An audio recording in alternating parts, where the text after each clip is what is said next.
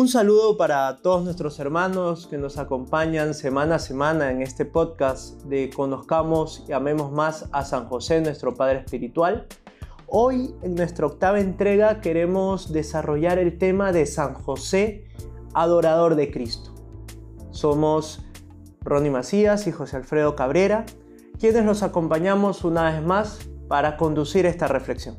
Yo creo que todos nosotros bautizados y cristianos, en algún momento hemos entrado a una capilla de adoración del Santísimo donde Jesús está presente.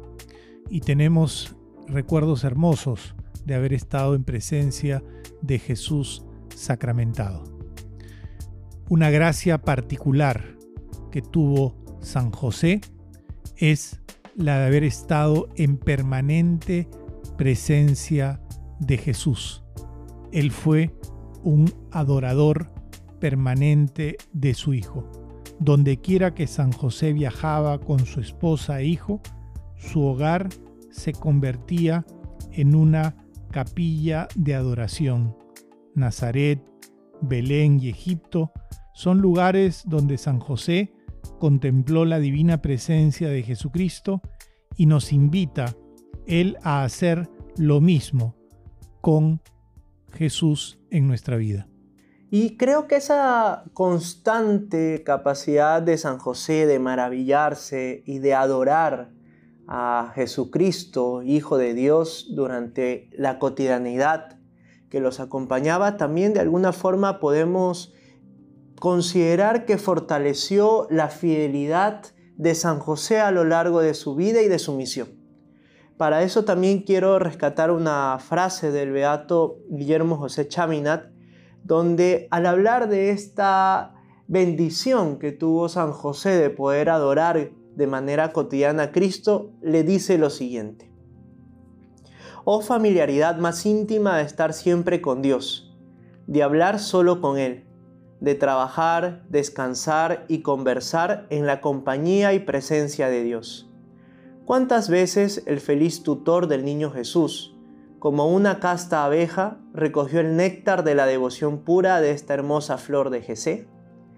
Creo que esta frase de alguna manera también nos invita a nosotros a poder pedirle a San José que desarrolle en nuestro corazón esta capacidad de también poder desarrollar esta actitud de adoración de Cristo, porque así como en Él fortaleció su fidelidad y fortaleció su amor, en nosotros también va a ser un aliciente enorme para poder acrecentar nuestro amor en nuestra vida cristiana.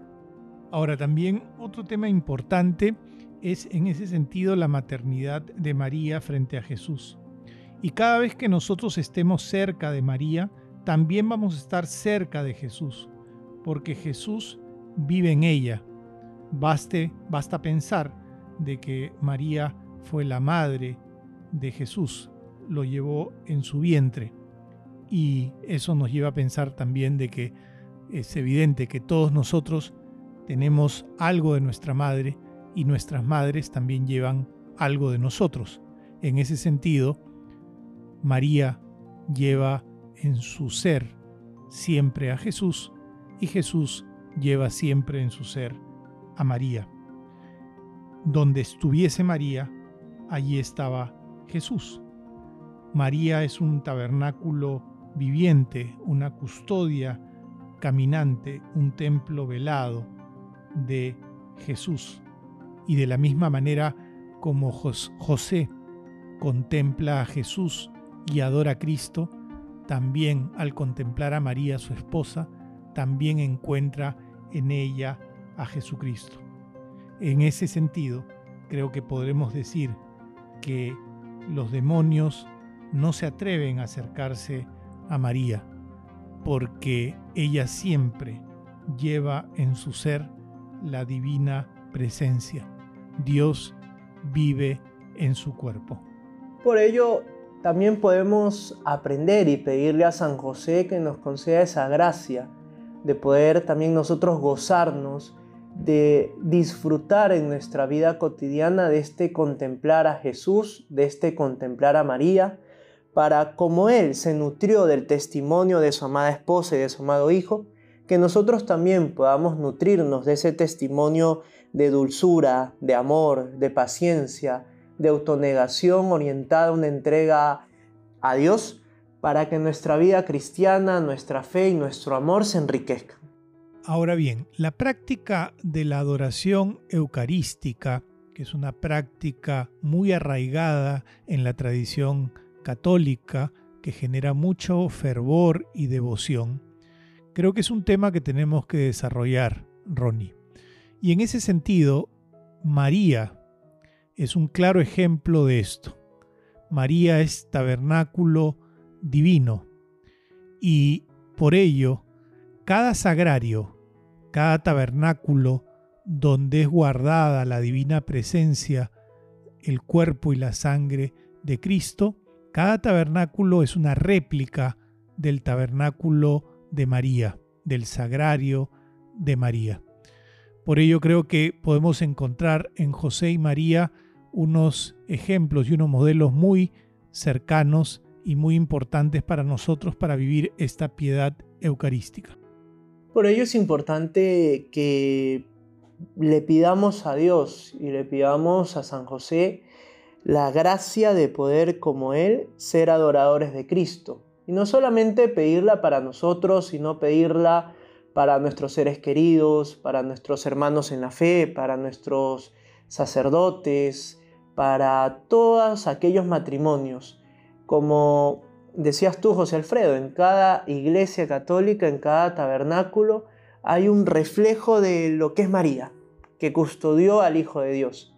Pero es importante que nosotros tomemos conciencia que en este tiempo actual de la iglesia hace falta más almas que se parezcan a San José, empezando por nosotros.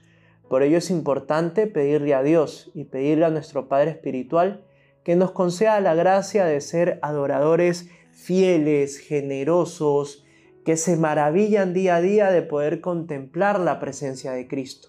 Y en ese sentido creo que es importante para tratar de aprender de esta actitud de adoración de San José, intentar situarnos cuál habrá sido la mirada, cuál habrá sido la expresión del corazón de San José al ver a su hijo en el pesebre.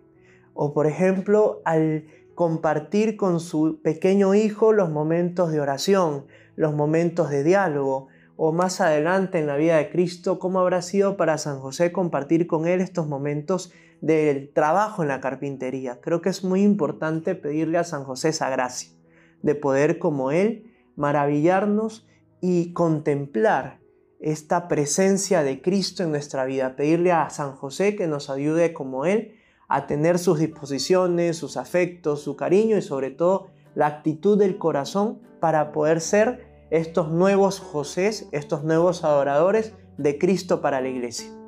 Por eso creo que algo que nos puede ayudar en nuestra vida cristiana y en nuestra práctica espiritual es que cada vez que vayamos a visitar al Santísimo Sacramento en nuestras capillas, o cada vez que participemos y querramos alimentarnos con la Santa Eucaristía, tengamos la actitud de José. La actitud de José que contempla en silencio, que adora, que abre su corazón para recibir al amor para recibir a Jesucristo como plenitud del amor. Y por ello creo que cada Eucaristía se puede convertir para nosotros, como dice el Concilio Vaticano II, en la fuente y en, en el culmen de la vida cristiana. Se trata de encontrarnos con el amor más grande, el amor más infinito de Jesús, alimentarnos de Él y luego salir al mundo a la vida cotidiana para transmitir ese amor a los demás. Y eso fue lo que hizo José. Pidamos a Dios que nos conceda la gracia de poder ser para Jesús y para Santa María otro San José, que podamos desarrollar esta capacidad de adoración, una adoración que nace del amor, de ese amor infinito, de ese amor generoso, de ese amor fiel que nuestro amado Padre Espiritual siente por Jesús y María. Pidámosle a Dios que nos ayude a poder imitar a San José en esa relación cercana que tenía para con su hijo, para con su esposa, de tal forma que nuestra vida cristiana se enriquezca de este don de poder adorar a Jesús, de poder maravillarnos con su compañía y de poder también contemplar a nuestra Madre María y aprender de ella a acercarnos más al corazón de su Hijo. Muy bien, les agradecemos y nos despedimos y nos esperamos encontrar en una próxima oportunidad en Conozcamos y Amemos más a San José. Que Dios nos bendiga a todos. Queremos terminar nuestros episodios siempre rezando la famosa oración del memorare a San José. Acuérdate, San José. Acuérdate, oh castísimo esposo de la Virgen María y amable protector mío San José, que jamás se ha oído decir que ninguno que haya invocado tu protección e implorado tu auxilio no haya sido consolado. Confiando plenamente en tu poder, ya que ejerciste con Jesús el cargo de Padre, vengo a tu presencia y me encomiendo a ti con todo fervor no deseches mis súplicas, antes bien acógelas propicio y dígnate acceder a ellas piadosamente. Amén. Gloria al Padre, y al Hijo, y al Espíritu Santo. Como era en el principio, ahora y siempre, por los siglos de los siglos. Amén.